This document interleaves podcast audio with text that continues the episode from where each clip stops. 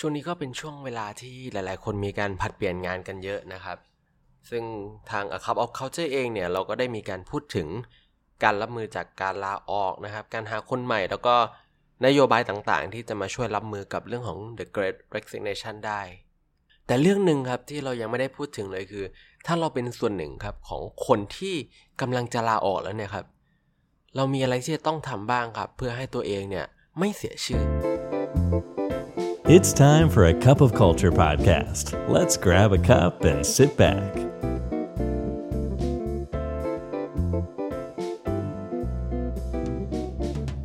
สวัสดีครับ ได้เวลาจิบกาแฟคุยกันเรื่องวัฒนธรรมองค์กรกับ A Cup of Culture แล้วนะครับ วันนี้กาแฟแก้วที่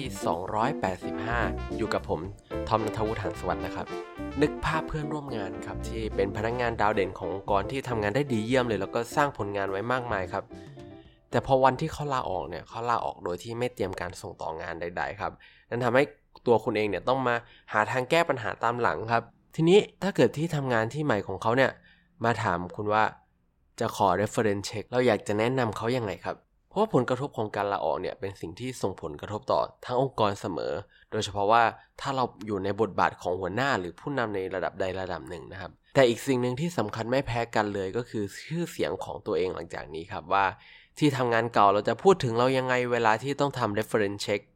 หรือโปรเจกต์ที่เคยภาคภูมิใจเมื่อเราลาออกไปแล้วเนี่ย มันจะพังจนเราไม่กล้าระบุลงไปในเรซูเม่หรือเปล่า เพื่อป้องกันความเสียหายเหล่านี้ไม่ให้เกิดขึ้นครับ แล้วก็รักษาชื่อของเราไว้ไม่ให้ด่างพร้อย วันนี้เรามี 6 ขั้นตอนที่ควรพิจารณาก่อนลาออกมาให้ฟังกัน ขั้นแรกครับคือการทำ priority ให้ชัดเจนครับเราต้องคำนึงถึงความเป็นไปได้จริงครับว่าด้วยช่วงเวลาที่เราเหลือทั้งหมดเนี่ยครับเราสามารถทำอะไรได้บ้าง เพราะหลายครั้งเนี่ยเรามักจะมาประเมินเวลาที่มีอยู่มากไป ดังนั้นเราควรที่จะมาลำดับความสำคัญให้แน่ครับว่าเราโฟกัสกับอะไรได้บ้างนะครับ โดยเฉพาะงานที่ตัวเราเท่านั้นที่สามารถทำได้ทั้งในด้านของความรู้ประสบการณ์แล้วก็ connection ต่างๆครับมีอะไรที่มีแค่เราเท่านั้นที่ทำได้ ซึ่งเราสามารถตั้ง priority เหล่านี้ได้นะครับ โดยการลองตั้งคำถามเหล่านี้ครับ ก็คือ มีอะไรบ้างครับที่เป็นเรื่องละเอียดอ่อนที่เรากำลังทำอยู่ครับ แล้วก็มีใครที่กำลังต้องเข้ามามีส่วนร่วมบ้าง หรือมีทักษะความรู้หรือเส้นสายอะไรบ้างครับ ที่ถ้าเราออกเนี่ยองค์กรจะขาด แล้วเราสามารถที่จะเตรียมคนอื่นเข้ามาแทนที่ตรงนี้ได้ยังไง หรือมีอะไรที่เราต้องทำอีกบ้างครับ เพื่อให้ไม่มีอะไรค้างคาและสุดท้ายนะครับคือ มีงานไหนบ้างครับ ที่เราจะเป็นต้องปล่อยให้มันไม่เสร็จ ต่อมาเมื่อเราชัดเจนกับลำดับความสำคัญแล้วนะครับ ให้กำหนดขอบเขตให้ชัดครับ เพื่อให้แน่ใจว่าเราสามารถที่จะทำสิ่งเหล่านี้ได้สำเร็จ แล้วก็เลี่ยงการโดนดึงเข้าสู่งานใหม่ๆครับ โดยเราอาจจะแชร์ list เหล่านี้ครับให้ทุกคนที่เกี่ยวข้องเนี่ยรับรู้เข้าใจตรงกัน เพราะการที่เวลาเราไม่อยู่เนี่ยเราจะสร้าง dynamic การทำงานแบบใหม่ขึ้นมา ซึ่งเป็นสิ่งที่ต้องระบุให้ชัดครับว่าบทบาทของทุกคนที่เกี่ยวข้องกับงานเหล่านี้แล้วเกี่ยวข้องกับการเปลี่ยนผ่านนี้จะเป็นยังไงบ้าง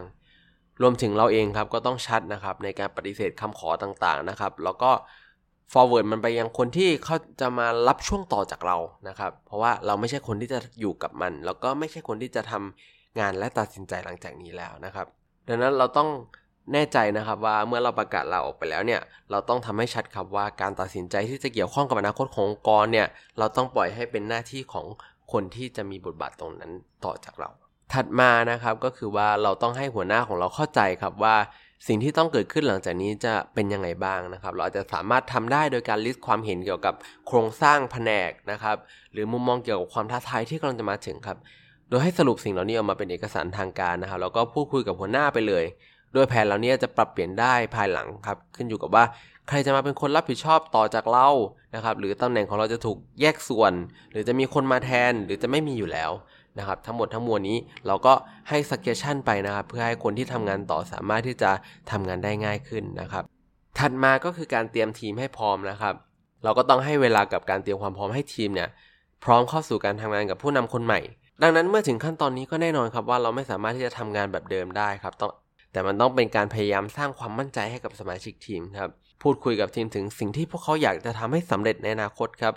ถามถึงมุมมองของพวกเขาว่าใครบ้างที่จะมีส่วนร่วมเกี่ยวข้องกับความสำเร็จของพวกเขาเนี่ยแล้วก็ใช้เวลาที่เหลือของเราในการส่งเสริมความสัมพันธ์ของสมาชิกทีม ให้กับ stakeholder ที่สำคัญสำคัญเหล่านี้ครับอีกประเด็นถัดมาก็คือการเตรียมตัว successor ของเราเนี่ย เพราะใครก็ตามที่จะมารับหน้าที่เนี่ย ควรที่จะได้ประโยชน์จากประสบการณ์ของเราไม่มากก็น้อยครับ ไม่ใช่ว่าต้องมาเริ่มต้นใหม่เลย ข้อมูลที่จะเป็นประโยชน์กับคนที่จะมาแทนมาก ๆเลยนะครับ คือที่มาที่ไปครับว่าทำไมองค์กรถึงได้เป็นอย่างปัจจุบันนะครับ ข้อมูลที่มักจะไม่ค่อยมีใครพูดถึงกัน เช่น แรงกดดันจากผู้ถือหุ้นครับ การเมืองภายใน ทรัพยากรที่จำกัด วัฒนธรรมองค์กร แล้วก็ปัจจัยอื่น ๆ ที่ทำให้ที่ผ่านมาเนี่ยองค์กรไม่สามารถที่จะตัดสินใจในแบบที่ ที่ทำให้ที่ผ่านมาเนี่ยองค์กรไม่สามารถตัดสินใจในรูปแบบที่ดีที่สุดได้นะครับ รวมไปถึงว่า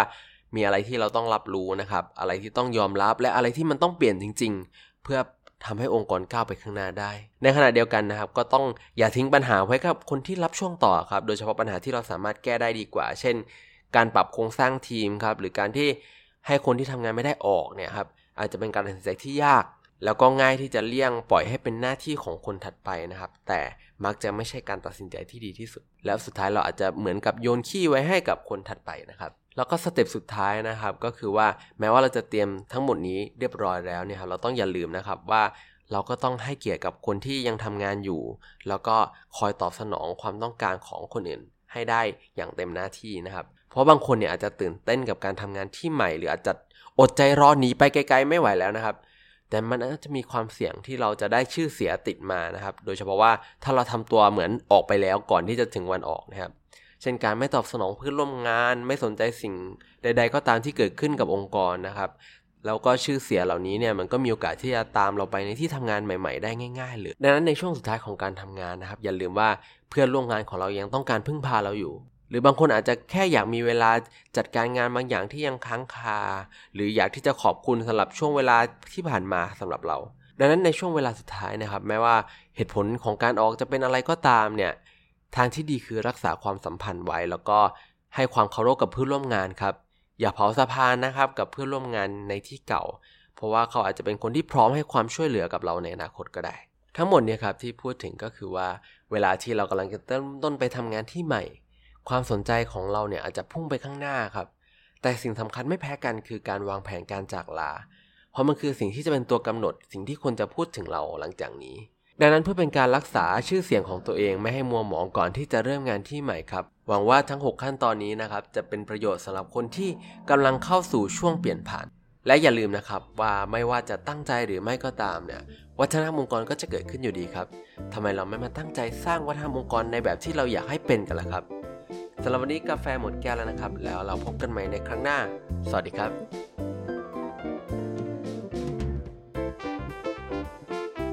And that's today's Cup of Culture. See you again next time.